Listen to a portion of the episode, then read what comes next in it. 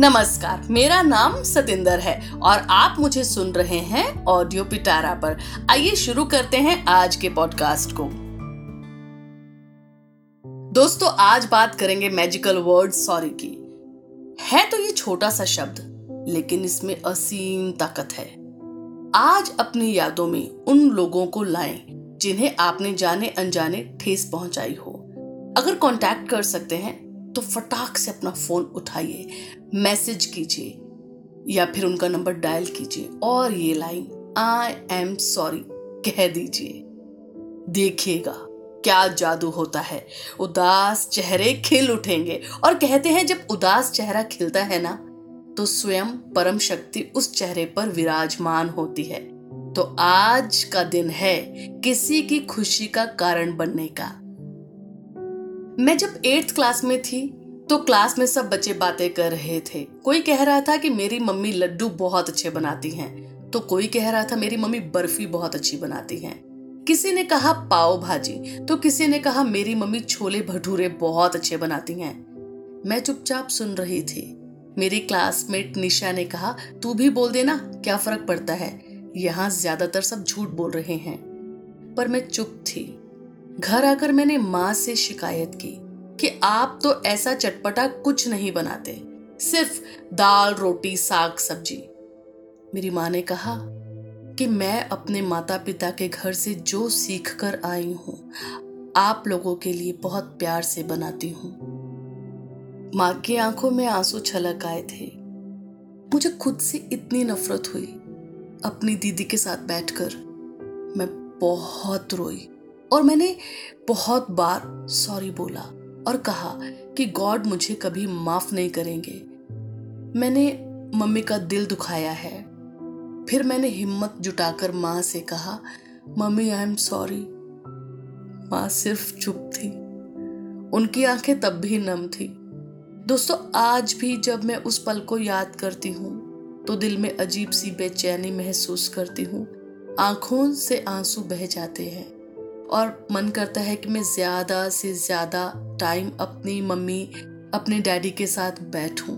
चाहे बात कुछ भी नहीं करूँ ना, पर बस उनके साथ बैठूं, उनकी उस केयर उनकी उस वॉम को फील करूँ।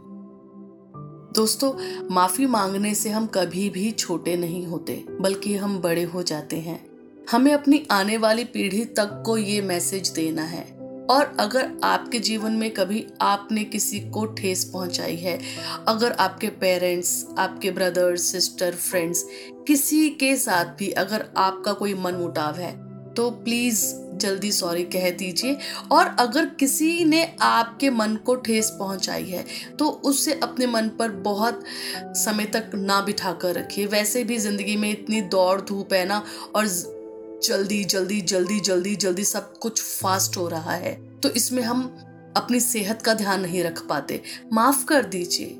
माफ़ कर दीजिए उन लोगों को जिन्होंने आपको जाने अनजाने कभी ठेस पहुंचाई है। मैं भी उसी बोट में सवार हूँ। मैं भी उन लोगों को माफ़ करना चाहती हूँ जिन्होंने जाने अनजाने कभी मुझे मुझे बेइज्जत किया है, कभी मुझे अपमानित किया है या फिर मुझे ठेस पहुंचाई है। मैं माफ़ कर देना चाहती हूँ उन लोगों को और मैं एक्चुअली माफ़ करती हूँ। और मैं बताना चाहती हूँ, मैं शेयर करना चाहती हूँ आप लोगों के साथ कि ये फीलिंग बहुत अच्छी होती है। बहुत लाइट फील करते हैं। माफ़ करके और माफ़ी मांग कर।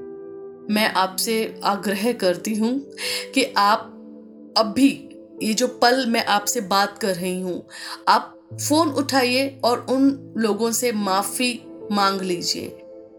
दोस्ती बहुत ज़रूरी है। दोस्तों, जीवन ना बहुत छोटा है। हम सोचते हैं कि बहुत बड़ी ज़िंदगी है। नहीं, बहुत बड़ी ज़िंदगी नहीं वी नेवर नो कि अगले पल में क्या हो जाए। हमें कब, कहाँ से कैसी खबर मिल जाए।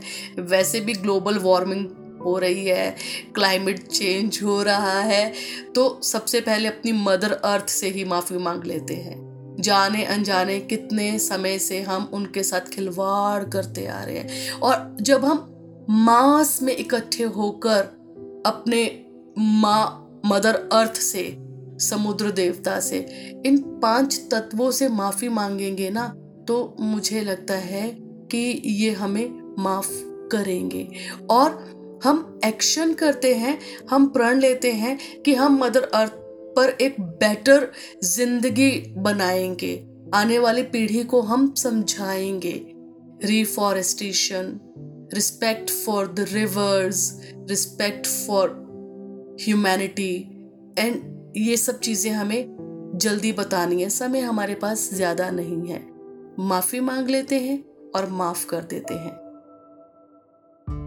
दोस्तों, आज के पॉडकास्ट में मज़ा आया।